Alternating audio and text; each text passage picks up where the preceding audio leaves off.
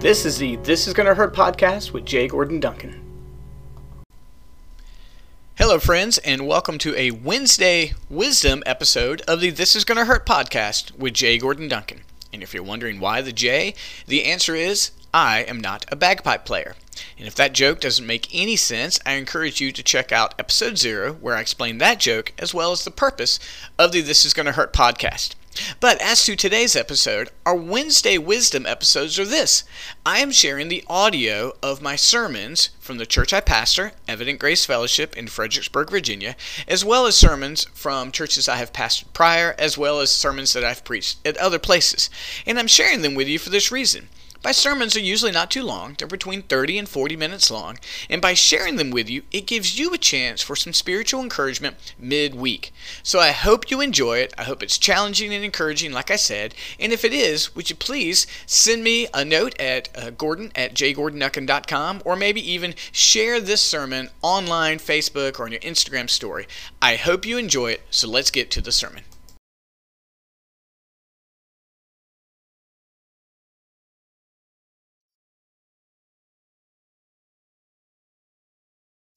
Romans 3 9 through 20.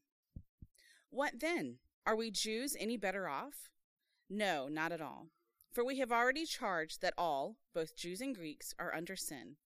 As it is written, None is righteous, no, not one. No one understands, no one seeks for God. All have turned aside, together they have become worthless. No one does good, not even one. Their throat is an open grave, they use their tongues to deceive. The venom of asps is under their lips. Their mouth is full of curses and bitterness. Their feet are swift to shed blood. In their paths are ruin and misery. In the way of peace they have not known. There is no fear of God before their eyes. Now we know that whatever the law says, it speaks to those who are under the law, so that every mouth may be stopped, and the whole world may be held accountable to God. For by works of the law, no human being will be justified in his sight, since through the law comes knowledge of sin. Amen. Did you guys see that footage this week of that cruise liner getting just tossed around? I mean, I can't imagine anything more scary than except maybe the norovirus on a cruise liner. But uh, so they've got this giant storm, and then I think three of the four engines failed, and so they've got all these cameras inside where just uh, pianos and tables are just kind of rolling back. There's a picture of a, a ceiling fan getting dropped on a woman's head. And then they only got these 400 people off the, the liner with helicopters. And it's still out there. And they've got like tugboats trying to keep it from getting smashed into the rocks. And I can't, again, I can't imagine anything more scary. I haven't done a cruise. I'm not scared of cruises, but that's not exactly the most uh, attractive thing. And then they're actually rebuilding the Titanic. Did you know that? Like they're gonna they're rebuilding the Titanic and they're gonna trace the exact route, which seems like a bad idea. I, I don't know. And um, so uh, now I've mentioned Titanic a lot in the last six months. I don't know why. We we went on vacation a couple of years ago, and you know when you rent one of those beach houses, and then you go downstairs, and like the the owner's entire DVD collection is there. And so I don't know about for me and my kids, the first thing they do is alphabetize them. And then the second thing we do, that's Emma, excuse me, so Emma gets a dollar.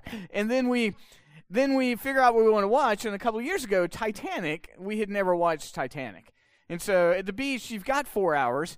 And so we watched it. And I know for, I'm being hyperbolic. And so for my, for my kids, they just fell in love with Titanic, right? So let me explain to you the grand metaphor of Titanic, if I will. It's not the cherubic young um, Leonardo DiCaprio. That's not the metaphor. The metaphor is is that you've got all these class systems, and we're all in the same boat.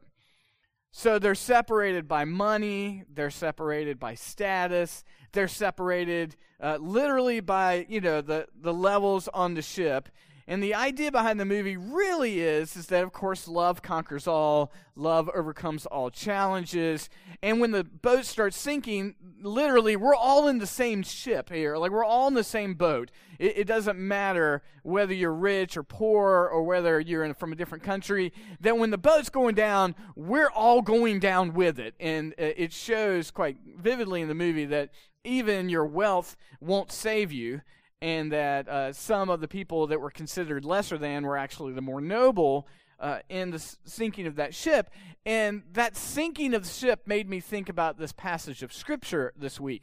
Because the passage of Scripture this week is all bad news. Like there there doesn't seem to be anything good here. As I mentioned earlier, it's like bad news for bad people and, and the ship is going down in this passage and we're all in it.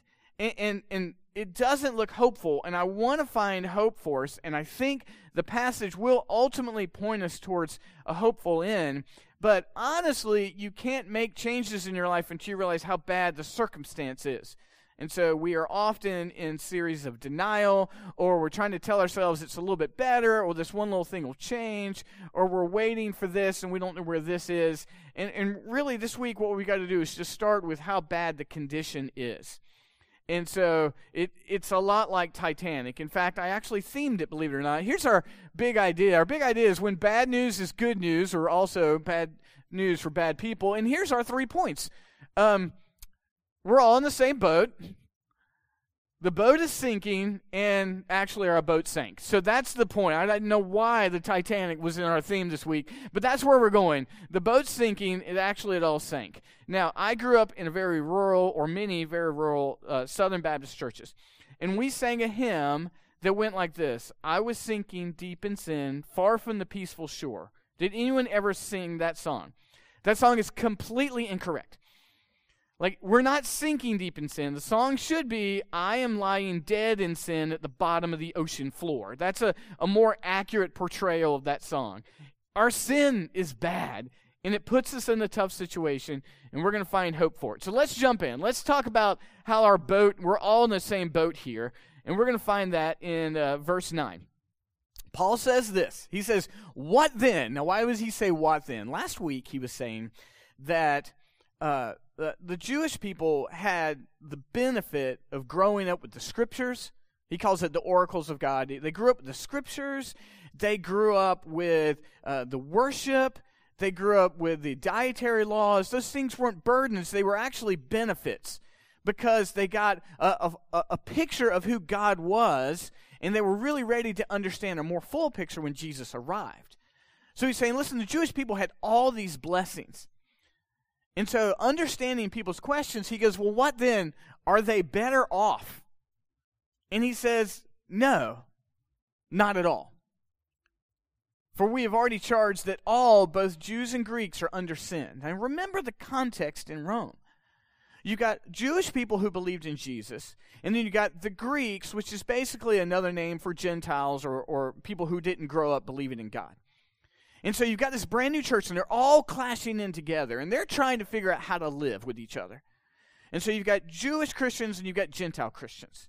And so last week, in, in, in uh, the beginning of chapter 3, he said, Listen, the Jewish folks, and they were really blessed. I mean, they grew up basically reading the Bible since they were kids. He goes, But they're not better off because we're all a mess. All of us. We're all under sin. Now, that language is really important. We're under sin. Every single person, Jew or Greek, or for our language, anybody who grew up in the church or anybody who didn't grow up in the church, everybody's starting place is under sin or underwater if we want i'll stop the analogy there anyway so we're all under sin the, the burden of sin the curse of sin the penalty of sin is where we all start. You can see here later on why verses would talk about us being humble and not being self righteous or not being arrogant. You can see where that all come from because the point Paul is trying to remind us of is friends, when you look at one another, or when you look at your coworker or that person that you really can't stand, or whatever the case may be, we all sit underneath the curse of sin. Every one of us. This is not a, hey, nobody's perfect. Whenever we say that, that's usually a justification for one of our bad actions, right? We do something awful and we go, well, I'm not perfect. That's not this. This is no, we're under sin. Every one of us. And the joy that we have in the midst of believing in Jesus Christ is we get to see us move away from the burden of sin. You see, if you have faith in Jesus Christ, you're not under sin anymore. You live with the benefits of grace. You're transformed. Your heart is not continually given to evil. You have a new heart. The scriptures talk it from going a, a, a heart of stone to a heart of flesh, a heart that's alive.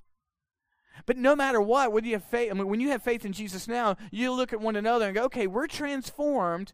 But when I look out in the world and they're not, we should have grace and sympathy because they don't yet know Jesus. They're under the burden of sin. An opportunity to share Jesus uh, with someone at a coffee shop the other day because uh, they were asking me about a verse. They said that someone, uh, Jim's very much like our conversation earlier, someone had shared with them a Bible verse and they didn't understand it. They didn't know how to pronounce the word psalm. I mean, they had no familiarity with the scripture. And they said, What does this mean? And so I had a chance to explain the verse to them, and then a couple days later, I gave them a Bible. And they were stunned. They, they were like, This is an amazing gift. And what I'm seeing is here's this person who doesn't know Jesus, but they're starting to interact with the scriptures. And my prayer for them is that this person is going to have an opportunity to move away from the burden of sin into the joy of grace. But I know that's where they're starting.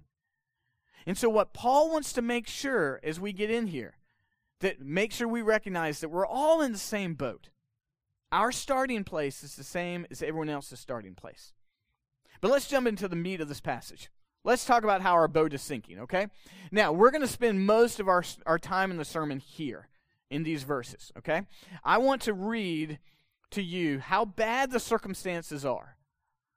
Because you're not going to you're not, as a believer, you're not going to begin to make a transformation in your life until you recognize how bad the situation is. Like, for example, before I get in here, when uh, when many of you guys walked uh, with me in that process when I started having epilepsy in 2013, and, and I went to the doctor, and for me, I always want to know how bad is it? Like, hey, doc, how bad is it, right?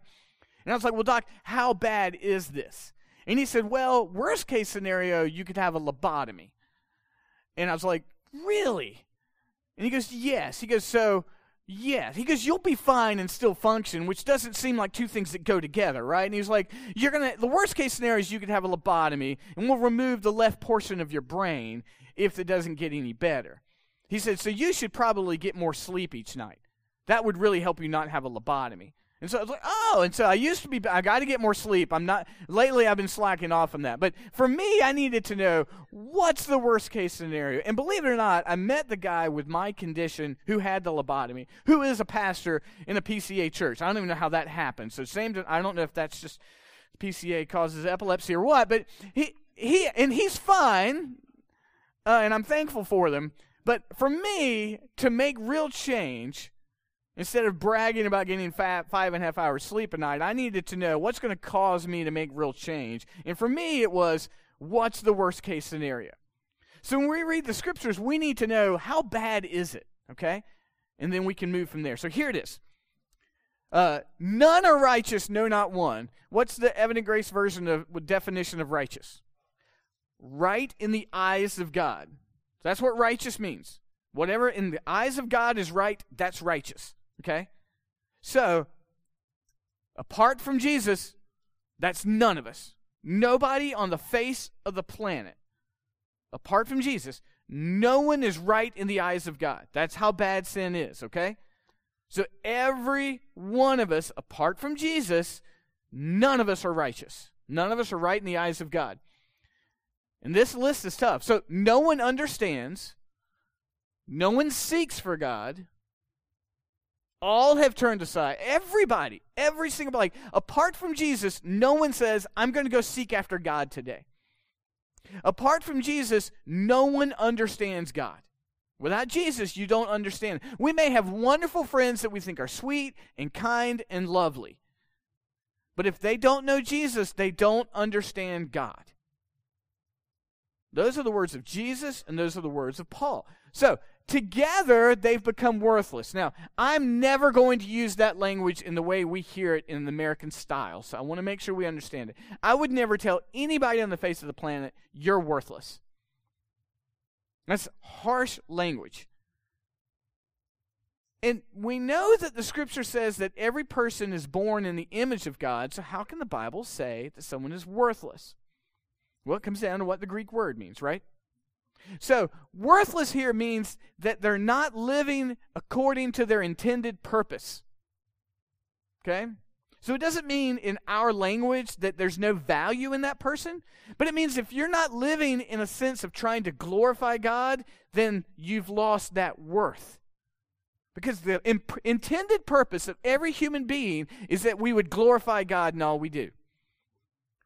So sin is that bad. It deviates the human from their intended purpose. That's how bad sin is. No one does good. No, not one. You say, Gordon, come on. Someone opened the door for me the other day. Gordon, come on. I was in the grocery line and I had a cart and they had two things and they stepped aside and let me go. Right? Gordon, the other day, someone, Amy and I went out to eat with the family the other day, and we went to the checkout and they said, Someone's covered your bill. I mean, that's the best thing. It makes you wish you'd ordered dessert. I mean, that's good stuff, right?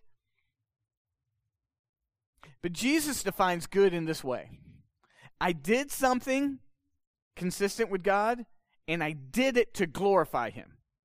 So, unless the heart intends to glorify God by that action, God doesn't call it good. So, good is obeying God with a desire to glorify God. So, the non believer may do something outwardly good, but their heart is not doing it to glorify God. That's why, remember what I said earlier? The Bible always goes to the heart. Always. Their throat is an open grave. What do you do? What happens to an open grave? You, you fall into it.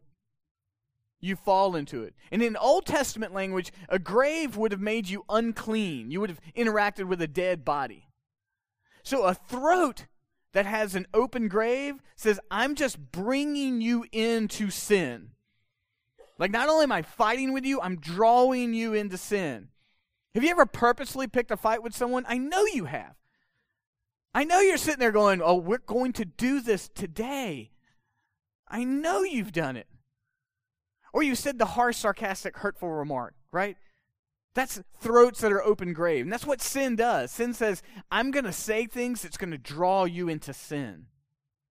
Like it's not just enough that I sin, it's that you sin as well. They use their tongues to deceive. The venom of asps is under their list. That's a hard word for me to say. Like the venom of a snake is underneath their tongue. Like they're, they're intending to strike you with their words. Their mouth is full of curses and bitterness. Their feet are swift to shed blood, and in their paths are ruin and misery. That is how bad sin is. Friends, we have wonderful non believing friends who love you and are kind. But apart from Jesus, that's the reality of their soul. And apart from Jesus, that was the reality of your soul. If you need some categorization, I'm not going to have this up here. This might be easy to write down, and I'll send it out on the Sunday recap. I was reading uh, a commentary on this um, uh, from uh, a, a PCA church, and, and, they had a good categorization for this. So I'm going to give you real quick. We'll, we'll leave preaching real quick, and I'll give you like a little Sunday school teaching time real quick. Here are seven ways that sin affects you that we just read, okay? Seven ways that sin affects you. And I'll send this out in the note. One, your legal standing before God. Your legal standing means guilty. We all stand guilty before God. Two, your mind, the way you think, is affected. It's cloudy. It's cloudy. So even with faith in Jesus, st- sin still can cloud our mind. Three, your motive, like why you do things. Your motive is affected by sin. Four, your will, like the intention of your life. Five, your tongue, which we just read. Six, your relationship with others. And seven, your relationship with God. Sin permeates everything. And we can't take sin lightly. We can't worry about offense. We need to be bold. We need to speak to our children. We need to speak to each other. We need to speak to our friends. And we need to speak to the non believing world because this is the risk of sin. Not only is the boat sinking, the boat sunk. Ah. verse 17. In the way of peace they've not known. You don't seek everlasting peace if you're under the curse of sin. Because sin is hostility. There's no fear of God before their eyes. Now we know that whatever the law says, it speaks to those who are under the law, so that every mouth may be stopped, and the whole world may be held accountable to God. For by works of the law, no human being will be justified in his sight, since through the law comes the knowledge of sin. So everybody is under the curse of law. Everybody. And because of that, no one will be justified before God by the works of the law. Justified is like the writing of the relationship, okay? So let's say we're, we're sinful, our relationship with God is broken, uh, our, our, our, our destiny is hell. That won't be fixed by trying to be better. One, it wouldn't do anything with all the sin you've already done. And we've already heard how sin how bad sin is. We we can't be good enough to right the wrong. No one on the face of the planet is ever going to be justified by being good enough. That is the function of the entire world. That's the view of the entire world. That they hope that when it all washes out, just a little bit better than they were bad. But that's not the scales of justice for God. I notice, uh, are we still, look at 17 here. The way of peace they've not known, there's no fear of God before their eyes. And this just hit me this morning. Um, there's a verse in the Bible that says that the fear of the Lord is the beginning of wisdom. Have you guys ever heard that? So, this, like a reverent recognition of who God is, that's how we begin to become wise. Okay? That's biblical. So, if you want to be, become wise, you start with, I need to have a reverent fear before God. Look at the connection in verse 17 and 18.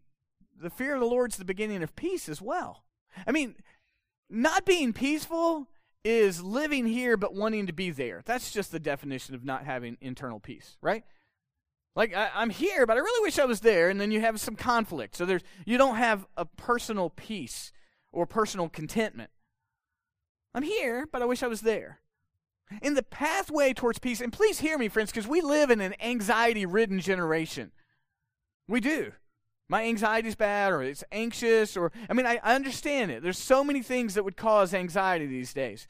And almost all of us at some point in time have said i've just, I've just got a lot of anxiety right now and i'm not diminishing it. And anxiety is a lack of peace. The beginning of peace then would be a holy and reverent fear of god. And that's where we start. That's where we begin to walk out of this bad news and into good news. The beginning of peace is a reverent and holy fear of God that would then lead us to, okay, God, I, you're, uh, it's a holy, reverent view of you. And I go, okay, well, God, I know you're holy, so I know I'm sinful, but I also know you're gracious, which means I'm forgiven.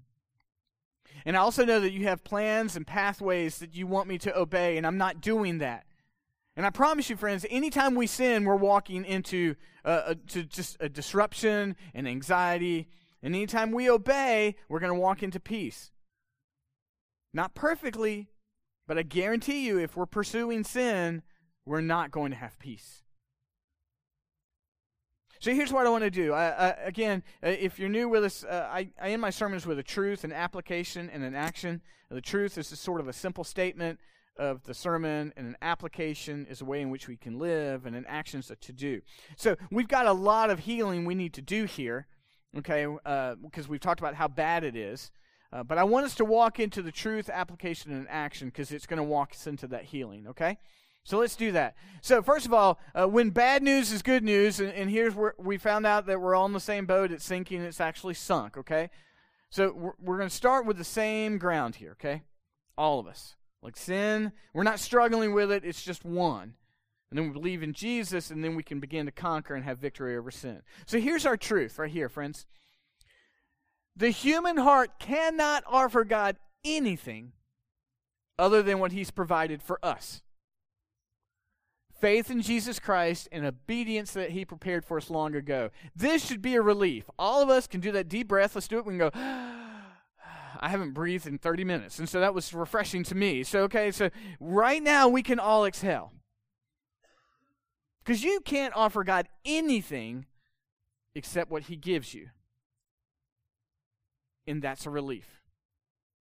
Because no one is justified before God by what?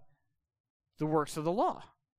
So it's not like you've got to impress God by being good. It's not like you've got to fix your relationship by being good. It doesn't mean the pathway of all these problems is by being good. No, it means that what you do is you faithfully steward or you faithfully take care of what God has given you. It's all from Him. And what did He give you? Well, we know that Ephesians 2 8 tells you that your faith in Jesus, He gave that to you.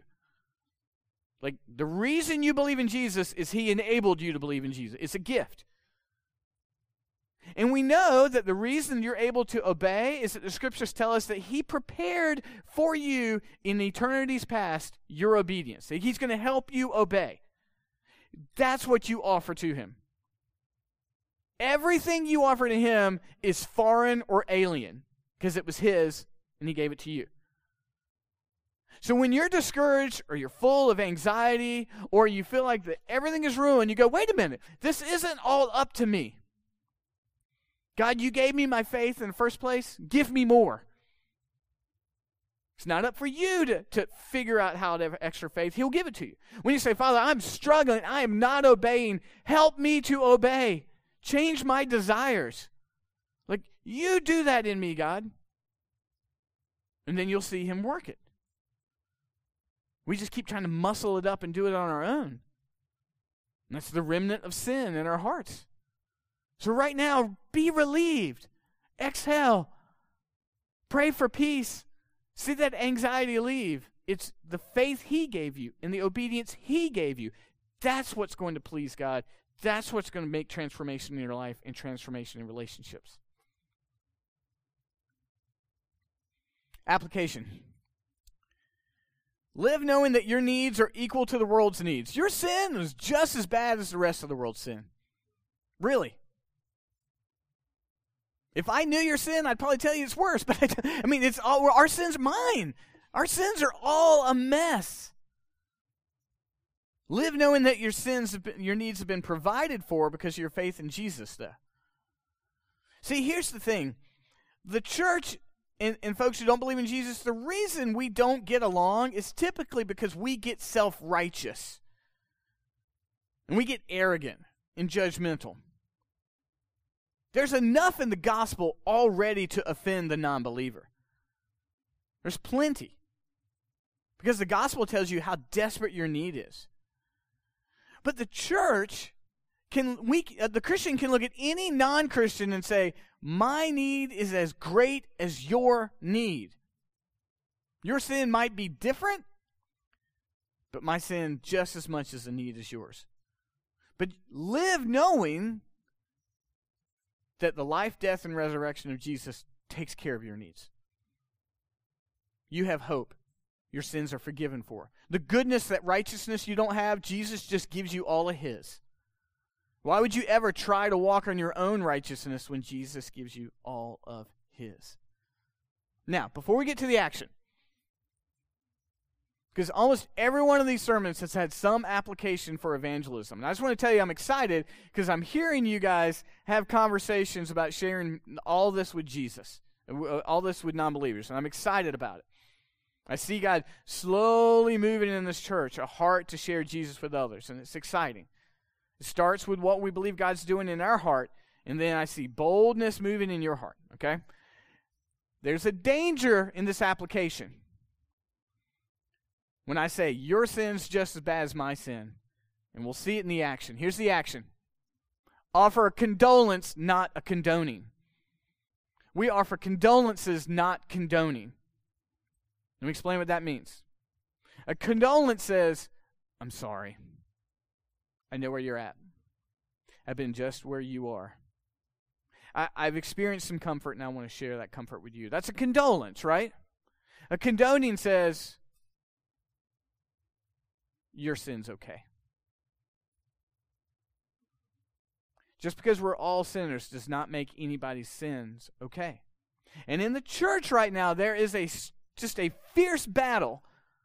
Like, will the church say, the Bible says it, therefore it's a sin? Will we risk friendships, relationships, status, or anything to be honest about the Bible? Yes, we all stand in equal need of forgiveness. That doesn't make any sin okay.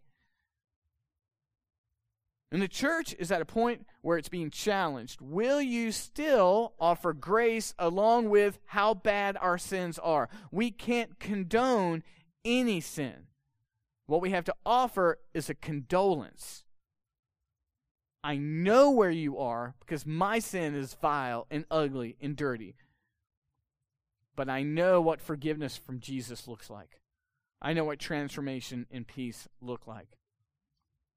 Friends, this is the modern day church's challenge. Is whether we're still willing to call sin sin, but still be gracious and merciful. When we say, Jesus has met every one of my needs, I love you, but that's a sin, and Jesus can meet your needs as well. Friends, hear me. I know this is this might be a tough action. I want you to live in verse 2 this week and excuse me, live in the application this week and move towards the action. Right? Live knowing that all your needs have been met. It's not up to you. Your needs have been met. Live there this week. You'll find a relief. You'll find your anxiety go down. You'll feel, find hope. You'll find peace.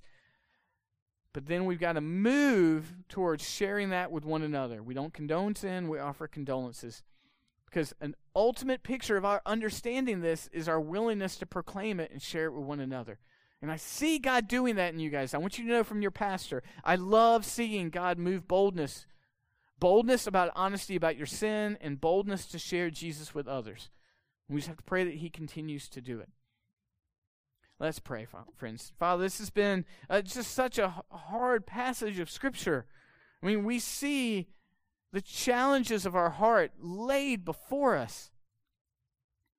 Our sin affects our thinking and our will and our, our words, our relationships. It affects everything. But Father, through Jesus, we are forgiven and transformed. Now, Father, let us rest in all that He has done on our behalf. And would you enable us to offer the condolences to the world? We understand their need just as we understand ours. And with Jesus Christ and His life his death, and his resurrection be lifted up, not only in the marketplace of the church, but the marketplace of the world. We ask all of this in Jesus' name. Amen. You care about your business. That's why preformed and prepackaged approaches to marketing do not help. Because of that, CTP Marketing and Consulting seeks to understand you, your product, and your services, and they will partner with you in creating a customized approach to meet your marketing needs. Towards that end, CTP offers traditional print marketing, social media services, SEO, event coordination, campaign creation, fundraising, and a host of other services. Reach out to them today and see if this personal approach to marketing can help you grow your business. You can find them at ctpmarketplace.com or you can email them at admin at ctpmarketplace.com. That's admin at ctpmarketplace.com. Reach out to them today for their free evaluation and see if they can help you grow your business and help you meet your goals.